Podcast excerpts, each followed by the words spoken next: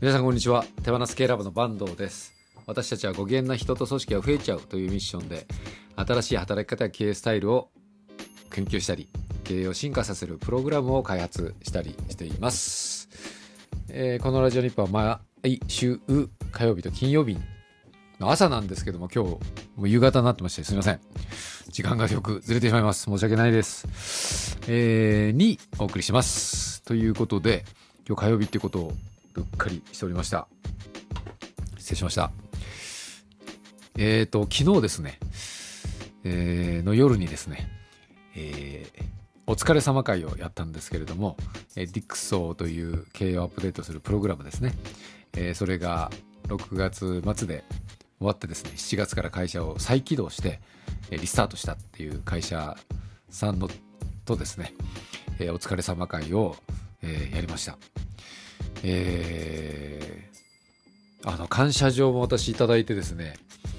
それも本当感動したんですけども、えーこういう大事な節目に関わってくれてありがとうというようなことを書いていただいてですね本当まあこちらこそすごくいい機会に立ち会わせてもらって、えーこちらこそ感謝だなと思ってるんですけどもそれで、まあ、そのプロジェクトの振り返りとかですね今どうだっていうことを話をしてました。4月からスタートしてまだ2週間ぐらいなんですけども非常に会社の中でもうすでに大きな変化が起きていて、えー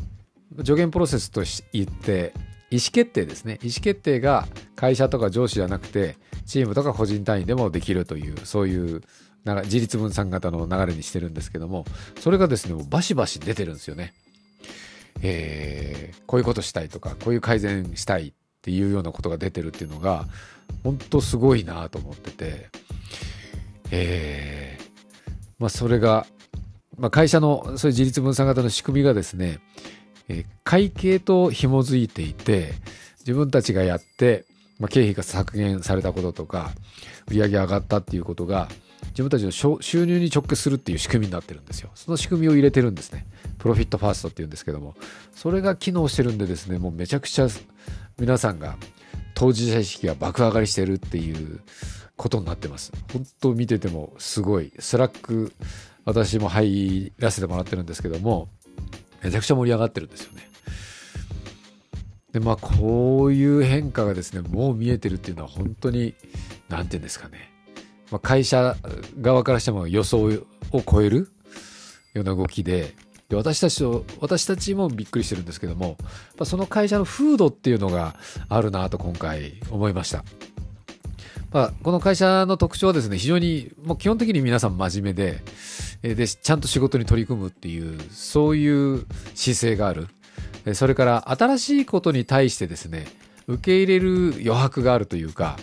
特に社長がですねどんどんどんどん新しいことを仕掛けていくような方で皆さん社員は必死にそれについていくみたいなところも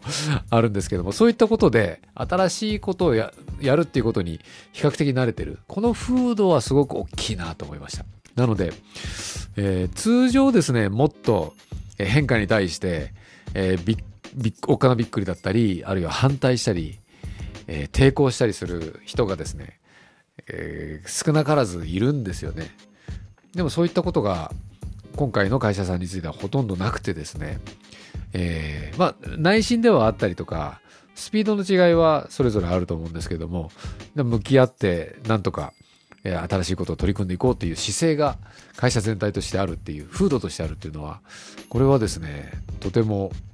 えー会社のスピード感に違いが出るなと思いました。そういう風土を作られてきたという会社の姿勢自体もですね、えーすごい素晴らしいなと思ってます。あともう一つ今回お疲れ様会をやって印象的だったのが社長がですねポロッと言われてていやいやこれからのテーマは自分自身だっていう言い方をしてたんですよ。社長も今まで社長社長として経営者として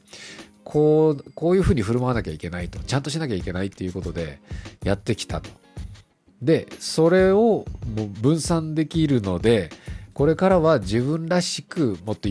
あの生きていくことができると。いうことはすごく期待感があると。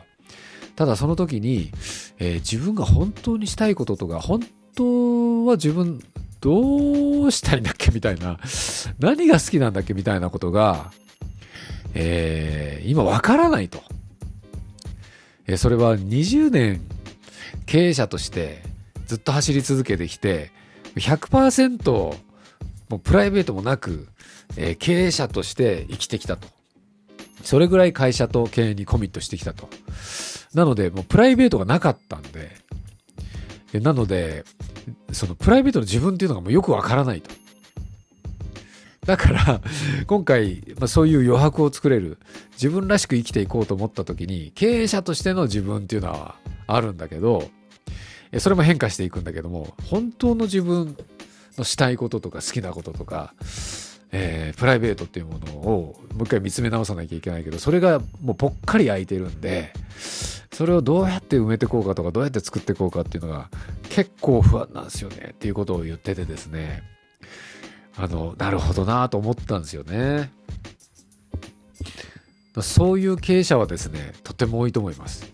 それから、経営者という鎧を着て、日々生きてるので、戦ってるんで、その鎧の脱ぎ方がわかんないとか、えー、脱ぐのが怖いとかいう人も多いと思うんですよ。で、だから、えー、今までのような形で経営者として振る舞っていこうと。自分がこれを捨て、捨てた時に、手放した時に何していいかわからないから、それも不安だから、だから今まで通り権力持っとこうと。えー、コントロールを手放さないでおこうというような人はすごく多いと思います。まあ、だからこそ、これで今回手放した経営者の方は本当にすごい覚悟だし、えー、これから時間はかかったとしても自分と向き合っていくっていうのは価値があることだと思うんですよね。で、ぜひですね、まあ、私自身も数年前に手放すっていうことをやって、えー、非常にさまよいまくってですね えー、自分が何がご機嫌なのかもわからないし、本当の自分みたいなのを見つめるのもめちゃめちゃ怖いっていうプロセスを経てるんでですね、今でも試行錯誤してるんですけども、だからこそそういった方の気持ちはよくわかるなと思うんですよ。で、そこを踏み出す時にですね、まあ、仲間がいるっていうことはすごい大事で、それを私たち手放す自分ラボラトリーという経営,、まあ、経営塾ですね、作ったので、経営者で、あのそういった方に入ってもらえるとですね、そこに同じようなことを、え、悩み葛藤している仲間と出会えるんでですね、